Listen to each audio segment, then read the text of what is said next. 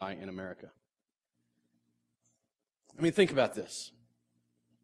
How often do you get on Facebook? How often do you get on Facebook and hear people celebrating? Oh, God is good because I got a job. God is good because this thing that could have happened that was bad didn't happen. God is good because He gave me what I wanted. How often do you hear that? I mean, if you hear a, or read of a post on Facebook, in 90% of the time, and maybe that's not a scientific percentage, but the majority of the time when you read about how God is good, it's because they've received something that they appreciate, that they like. But how often? How often do we stop and, and, and, and make posts on Facebook that say, I lost my job. I'm having to get on food stamps. But God is a good provider. How, how many times have you read on Facebook, I lost my uncle and I'm sad and I'm hurting, but God is a great comforter. How often do we get on Facebook and celebrate God's goodness in spite of the fact that it doesn't feel like it in our circumstance? You see, even in the American church, we are affected in a major way by the sense of prosperity, by this desire for stuff. And we hoard our goods. And we, and we, strive for, for the same things that many, many people in the world are striving for. To have large bank accounts. To be able to drive the BMW. I, I, work at a, I work at the airport, for those of you that don't know. And I uh, deal with customers that own their own airplanes, and and one of them happens to be a, a prosperity preacher. And he comes in flashing his stuff, comes in celebrating all the physical wealth that he has. But as he stands in our shop, that's obviously full of people who aren't Christian, who are facing him recognizing that he is a pastor, he never once celebrates Jesus. Never. Look at what I have. Look at all of this that I have. Our American churches, we, we, we, we have been so invaded and we just don't understand it. We don't, we don't see it. We don't hear it often enough. This life that we've been called to is not a life for sissies. It is not a life for sissies. It is a tough life. It is a difficult walk.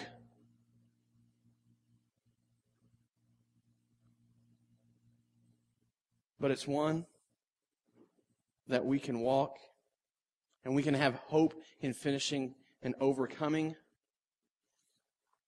because Jesus did the work for us. Jesus closes his teaching to the apostles with a summary statement. It's in John 16, verse 33. If you've got your Bibles, you might flip there real quickly. We'll actually be flipping all the way back through John 13. The verses won't be on the, on the overhead just because it's just too many verses, but we will be kind of summarizing his entire teaching in this passage today. John 16, 33, Jesus crushes the lie of the prosperity gospel. And he says this, I have said these things to you that in me you may have peace. In the world you will have tribulation. But take heart. I have overcome the world. He starts off by saying, I, I have said these things. I have said these things. So what did he say to them? There's a lot of interpreters that want to just jump back just a few verses and, and look at what he had said in the immediate context. I, I don't agree with that. I think that we can see easily that Jesus had been teaching since the beginning of John chapter 13. This is an ongoing teaching. This is one long sermon from Jesus Christ. Lasted a couple, three hours as he sat in the upper room with them and he taught. And as he, as he walked with them on the way to the Garden of Gethsemane and he taught and he taught them and he, he comforted them and he pastored them. It's one solid long teaching. And so I think that to truly understand what it is that he said to them, we have to jump back. We have to stop and, and take some time and get all that we've studied over the last few months, starting in John 13, and get it back in our head So in John 13, if you got your Bible, you can flip back and, and just, uh, just kind of thumb, thumb through this with me. I'll spit that out in just a second. but he starts, he's in the upper room, he's, he's, he's dealing with them, he's teaching them, he's given them the Lord's Supper to follow. And he begins to talk to them about some serious things that they are going to experience. He steps down and he, he serves them, he, he washes their feet, he does something for them that they, they blows them away. But he tells them that one of their own is going to betray them.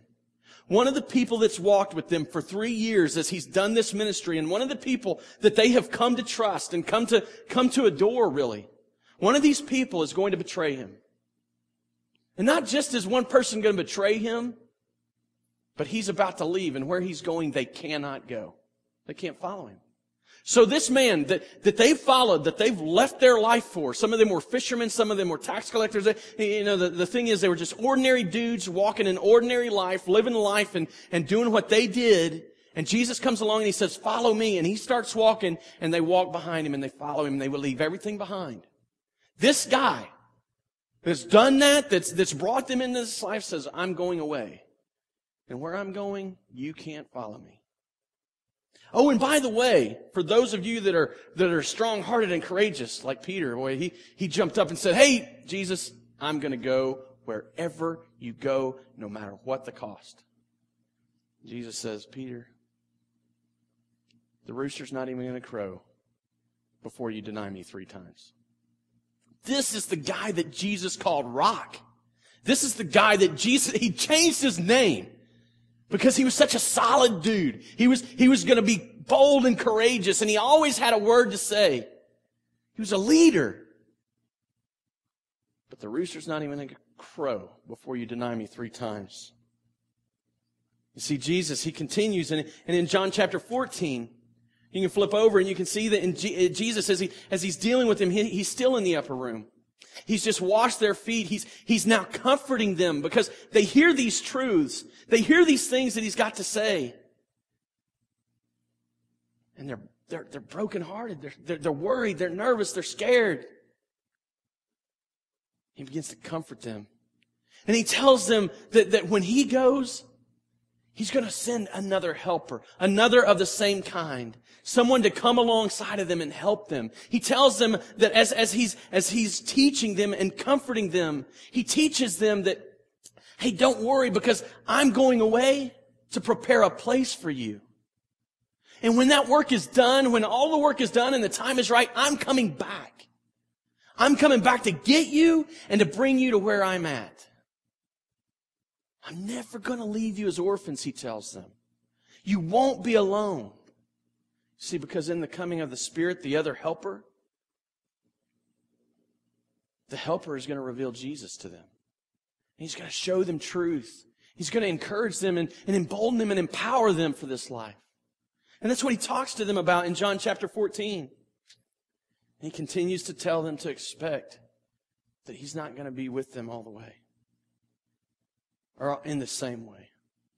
And then in John chapter 15, after they've left the upper room, he says, all right, it's time to go. Time is short. We need to get out of here. He's on the way to the, on the way to the garden. He begins to teach them about the, the, the, the, uh, the vineyard. And he begins to teach them about this life that they have and, and what they can expect. As, as, as vines or, or, I'm sorry, as branches attached to the vine, they are going to be fruitful. They're, they're, they're going to be used in an amazing way for the glory of God. But he tells them for those that aren't fruitful, you know, there's, there's not a great outcome. They're caught, cut off and they're thrown into the fire. They're burned. That sounds pretty bad. It's scary to think. If my life doesn't produce fruit, if, if there's not an attachment to the vine and, and, and it doesn't produce fruit, it's not, not that I get up and run and do it. It's, it's that his work just is naturally coming through me and it doesn't produce fruit. Then I'm a fake. I'm a fraud. And I'll be cut off and thrown in the fire. He says, even those who produce fruit, though, even those who produce fruit are going to be pruned. I don't know about you, but it doesn't sound as bad as being thrown in the fire. But it doesn't necessarily sound like it's going to feel good, that it's going to be pleasant. I mean, to prune a branch, you're cutting stuff off of it. You're removing pieces of it that it might be better and stronger and more healthy and more able to produce fruit. You see, Jesus teaching them that, that some of those struggles and, and, and the things that happen in their life, they, they need to approach them as if they're given by God Himself to shape and mold His people that they might bear fruit. And in John 15, he, he, he gives them assurance. Hey, when you're on my mission, when you're doing what I've called you to do, you can ask anything in my name, and I'll give it to you. But as you're on my mission, the world is going to see you as an enemy. And they're going to hate you because of my name, because of who you are in me. Because I have chosen you, he says in John 15, because I have chosen you, they will hate you. And, you know, I mean, come on. Jesus, this is supposed to be a good life. It's supposed to give us everything we want. You just said. Anything we ask in your name. Well, well, Jesus, I don't want to be hated. You know, he continues in John 16. These people that are going to persecute you, they're going to, they're going to hate you, they're going to kick you out of the synagogue, and they're going to kill you in God's name. In God's name, they're going to kill you, thinking that they are doing some great service to God. Jesus, wait a minute. I don't know if the, I don't I don't know if I signed up for this. No, take heart. Listen, the Spirit He's going to be with you, and you're going to be empowered in Him as as you walk in this mission. You're going to be empowered by Him. You're going to be strengthened by Him. And you know what? I'm telling you all this now so that you can know my joy, that you can have it in fullness, so that it's going to overflow and bubble up out of you. I'm, I'm telling you these things now because you need to know it so that you'll love one another. Even as the Father has loved me, I have loved you, he says. Now you're to love one another as I loved you, he says. In the same way that he loved them, they were to turn now and love uh, one another. That, that love that he had shed on them was to be alive in them and active in them and, and touching each other through them. That joy that he, that they had experienced in his presence was to be something they continued to experience. And he sums it all up in this, in, in this verse, 1633. He says, I'm telling you these things so that you might have peace. He not only wants us to experience His joy, and not only does He want us to experience His love, He wants us to experience peace. You know, and as, as we're on this mission, as He's calling these people to go on this mission, and now us, as His disciples, as His people, as He's calling us to move forward on this mission, to push forward, He's telling us when you're on that mission, he says it in John 16 even as, as he closes out. He's saying, you come to the Father and whatever you ask in my name, I will do it for you. You see, it's passages like this, I, I, we, we have to stop and we have to think about that. It's passages like that and the one in John chapter 14 where Jesus is saying anything you ask in my name. I'll do it for you. It's passages like that and others like it that people misconstrue and misinterpret and say, you know what? That just means I can ask whatever I want and he'll give it to me. I'll just say whatever I want in his name. So let's see. I, I want to, I want to, um, I want a Harley. In Jesus' name. I want, uh, I, I tell you what I really want. I want our church to grow so that it can pay me so that I don't have to work two jobs. In Jesus' name. Name it, claim it, baby. It's mine, right? What do you want? In Jesus' name, what do you want? Come on. You see, he's not saying that. And I'm not trying to be disrespectful. Don't, don't hear me saying that. That's not what he's saying. That's not what he's promising them. He's telling them, as you live as I've called you to live, as you, as you work as I've called you to work, you have my authority. You see, this isn't a get rich quick scheme. It's not a get what you want and, and overflow your own abundance and, and, and make yourself feel good and secure in this world. It's, it's not a scheme in that at all. It's a promise that you will have power to bring the gospel to the world around you. It's not a get rich, get, get rich quick, quick scheme. It, it's, it's not something that centers its focus around you and what we want and our selfish desires. It's not about that at all. It's about understanding where Jesus was headed and standing in His authority on His mission and being able to cry out to God and trust that the power necessary to fulfill what God is doing will be there. That is an amazing promise. That is an awesome promise that should encourage us to move forward. That should encourage us to take a stand for truth. It's so misinterpreted and misapplied that people think that they can have whatever they want and celebrate it. They, they celebrate the gift. Just, just as the video said, they celebrate the gift rather than the giver. They celebrate what they have and they find their identity and their security in it. And, and, and they feel good because they have a lot of money in the bank and they feel good because they got the big dream house that they've always wanted and they feel good because they got the two cars and the cats and the dogs.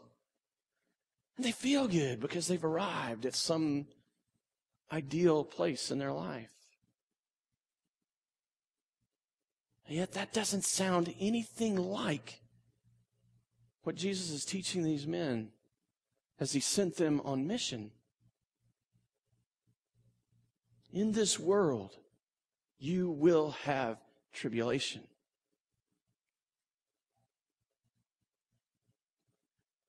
But he wants us he wants us to know His peace. That's why He's telling us these things. He wants us to know His joy. That's why He's telling us these things. He wants us to experience His love. That's why He's telling us these things. You see, those, those are the real blessings. It is a blessing from God to be able to experience peace in the midst of great turmoil. It is a blessing of God to know joy that's not based on some circumstantial thing that's, that, that's temporary in this world. It's a blessing of God to realize what real and, and deep and unconditional love looks like and feels like. It is a blessing of God to be able to experience Him. It's a blessing of God to realize what we deserve from Him while at the same time we understand what we have received from Him. You see, it's, it's the real blessing. It's the real blessing to experience His presence in you. It's the real blessing, uh, it's the real blessing to, to, to know that His Spirit lives in you, that you will never be orphans. It's the real blessing to know that His grace covers you. You see, this is the blessings that we've been guaranteed. This is the blessings that, that, that, that, that fill our lives or should fill our lives, that should be, be the things that Jesus has given us that will never fail, that will never, they will never falter.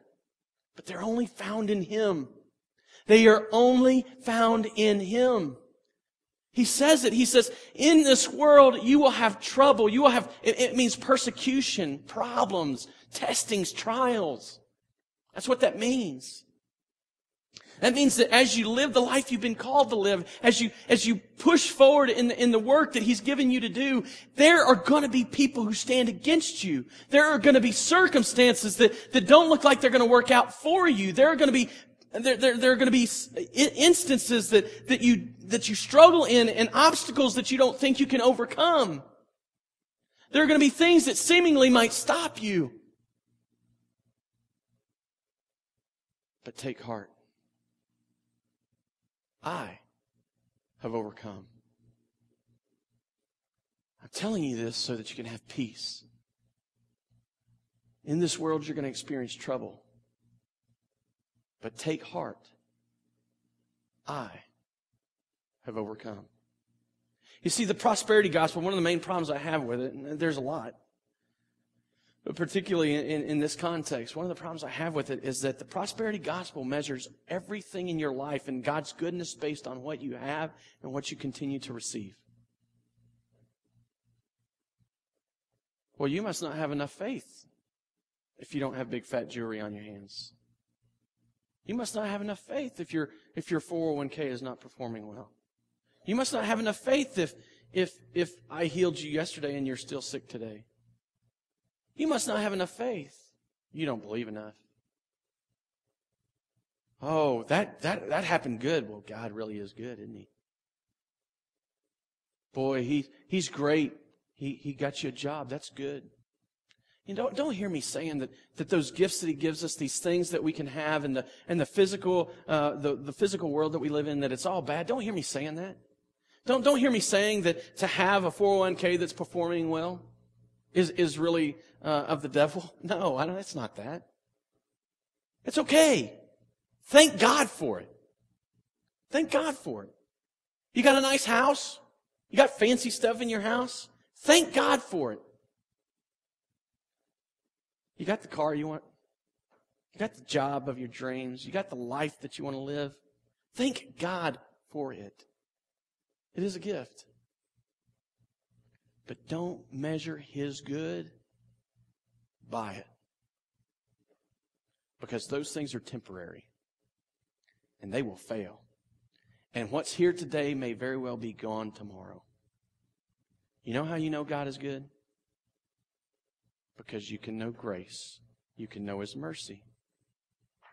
You can know His assurance. You can know His peace. You can know His joy. You can know His love. And you know why we can count on that? You know why that, that will never fail. You know why that comes as a guarantee and, and, and is, is undoubtable and is unquestionable? Because Jesus says, I have overcome.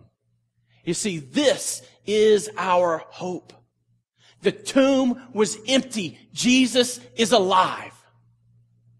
That is our hope. That's our guarantee. His joy, His peace, His love. It's real and substantial, not because we're listening to some teaching of a dead man in the ground, but because we have a risen Savior. We have a risen Lord who is at the right hand of the Father, bestowing His blessings on His people through the work of the Holy Spirit. That's why we know it's real. That's why we can count on it. That's why it's our hope. Jesus Christ is alive. He has overcome. And if you have any hope in this world of overcoming, it's not because you have a big house or a big bank account or a fancy car or rings on your fingers and, and shoes on your feet. It's because Jesus is alive. And he has given this as a promise. You will have trouble in the world, but he has overcome. That's the hope we have. That's the promise of the guarantee. That's the, the, the, the sense that, that we can know that in this moment, no matter what's happening around us, we can have peace. No matter what the circumstances hold us, hold for us, we know we can have joy. You see, Jesus was talking to men. This entire teaching that he had been giving, this entire teaching he had been giving was full of warnings and, and, and, and, and telling them cautions that they were going to have trouble. People are going to hate you because of me, he said. You're gonna miss me. I'm gonna be gone from you. Somebody's gonna deny me. Somebody's gonna betray me. This is gonna be a tough life, he says. And that's not the only time he taught it. In, in, in Matthew chapter 24 verse 13, he says, he who endures to the end will be saved. Endurance isn't something that happens in the easy life. You know, when you're, when you're living champagne dreams and, or champagne wishes and caviar dreams, when you're living that life, you're not enduring anything. You're just floating happy and free. Not a care in the world. Well, that's not totally true because there's plenty of people who have lots of stuff who are miserable. And they kill themselves. And when they lose it, they feel destroyed and they feel empty because their whole hope was in it. He's calling us to a life of endurance. This is no life for sissies. You need to be a stud. You need to be tough. You need to, well, not all of you are going to man up because you're obviously not men, but I mean, seriously. We got to be ready to follow Him, to be empowered by Him, because we can't we can't be ready by ourselves. You know, he also says in, in Luke chapter 4 verse 13, or I'm sorry, Luke chapter 9 verse 23, he says, if anyone would come after me, let him deny himself and take up his cross daily and follow me. Now, I don't know about you. I mean, I've not seen anybody crucified lately. But people who heard that understood what he was saying. Because it was a regular occurrence for them to see someone dragging a cross through their streets. It was a regular occurrence to see someone hanging, dying in agony. Pick up your cross, he says. That sound like an easy life? The whole time he'd been calling his disciples, he'd been warning them of this. He'd been telling them of this. This is a tough life. The toughest life you could ever think to imagine. You know why it is? Because there's sin in the world. Because the world doesn't know the Father. And so it doesn't know me. And it's not going to know you. That's what he's taught in John chapter 16 and, and 15. And, and, and because it's fallen and it's got a different God and it stands against us, it's going to stand against you. And as long as sin reigns, this will be the truth. You will experience trouble. But take heart. I have overcome. You see, He has won the victory. I talked to the, talked to the guys about this yesterday. Paul picked up on this theme. You know, he didn't, he didn't walk with Jesus. He was empowered by the Spirit. He was, he was given the words to say and to write. But he understood this theme very clearly. And when he wrote to Timothy and challenged Timothy to, to live the life that God had called him to live in 2 Timothy 2 3, he says this share in suffering. Let me say it again. Share in suffering as a good soldier of Christ Jesus. He goes on to break out that, that Timothy is to, is to train like the soldier, to compete like the athlete, to, to, uh, to work hard like the farmer. Those aren't easy lives. That's not the, the easy call. Why in the world would we ever do it? Why would we ever follow? Because He has overcome. See, He's our hope. He's our victory. He's our promise. His call to follow Him is not simply to suffer and struggle in vain, but that you too might overcome. You see, He's telling this to the disciples, not as just a warning, but as an encouragement. I have already done it. And where I'm going, I am going to bring you with me. I have overcome, and so you can overcome. And you know what that means for you and me? We can overcome. Jesus' call for the believer is not simply to, to manage through life, but to rest in Him, to experience His peace, to know His joy, to feel His love and love as He is loved, to overcome the world and the sin that so easily entangles us, to find that victory in him. And where does he point it all to? Where do you find it? In me. Not me. In Jesus. In Him. So as you're sitting here today, I'm not asking you to feel guilty because you have something. I got stuff. I do. And I thank God I got it. But I know that that stuff could be gone tomorrow. Tornado could wipe out our house. And you know what? I'm still going to love Jesus. And I'm still going to know that I have the victory in Jesus. And I'm still going to know that He's sovereign and reigns. And that whatever happens, I've been promised. I'm going to have trouble now, but he has overcome. And that gives me great hope for what's coming. Doesn't mean a bigger house. Doesn't mean a better car. Doesn't mean a better, bigger bank account. It means that one day I have the hope that He will come back and He will get me and take me to be with Him. And you, as you believe in Christ, can have that hope as well. You see, for some of you, you need to be challenged with this message because you have been influenced by the idea of prosperity and, and that God's blessing is only on you as you receive financial wealth and physical health. You need to be challenged by this. And it may be that you have things in your life that you need to get rid of because you're looking to them for your hope and for your identity. Maybe, maybe, maybe you have, have stuff at home that, that it just makes you feel good to have it. Maybe you just need to go home and sell that and give the money to the poor. Maybe, maybe you've got a bank account that you couldn't imagine living life without. When we first got married, Amy and I, she was used to having a certain amount of money in the bank account. Remember that? that did laugh, did it? It's easy to do. It's easy to be, begin to feel comfortable with that amount of money. Well, I feel safe because I've got that amount of money in the bank account. Before we got married, I was happy to have $5 at the end of my pay period. And you know what? My car still ran. I still had a house to live in, and I always had food. And you know what else?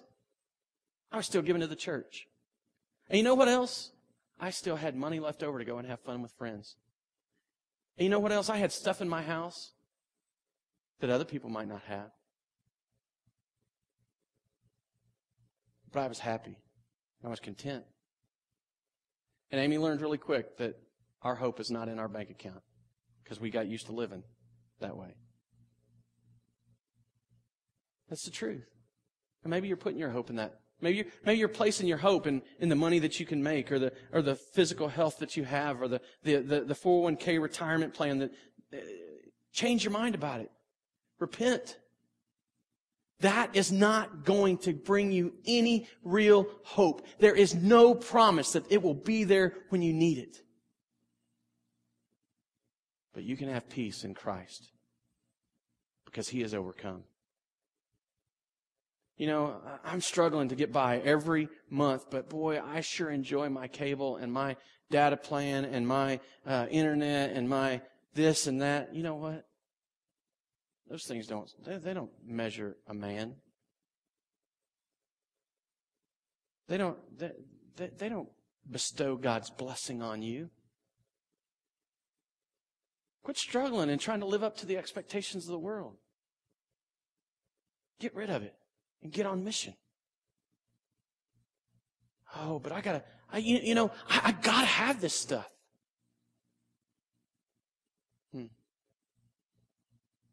Yeah, you probably do. But how often has it failed you? What kind of guarantee is it giving you? Our hope is in Jesus Christ. I don't want you to walk out of here today thinking that to be holy or righteous, you have to go sell all your goods and, and, and, and get rid of all your stuff and live, uh, live a, a meager, meager life. If God has blessed you in, in physical ways, thank Him and use those blessings for His glory. And if He takes them from you, don't d- doubt God's goodness. Celebrate His greatness because it's in Him that you have your hope.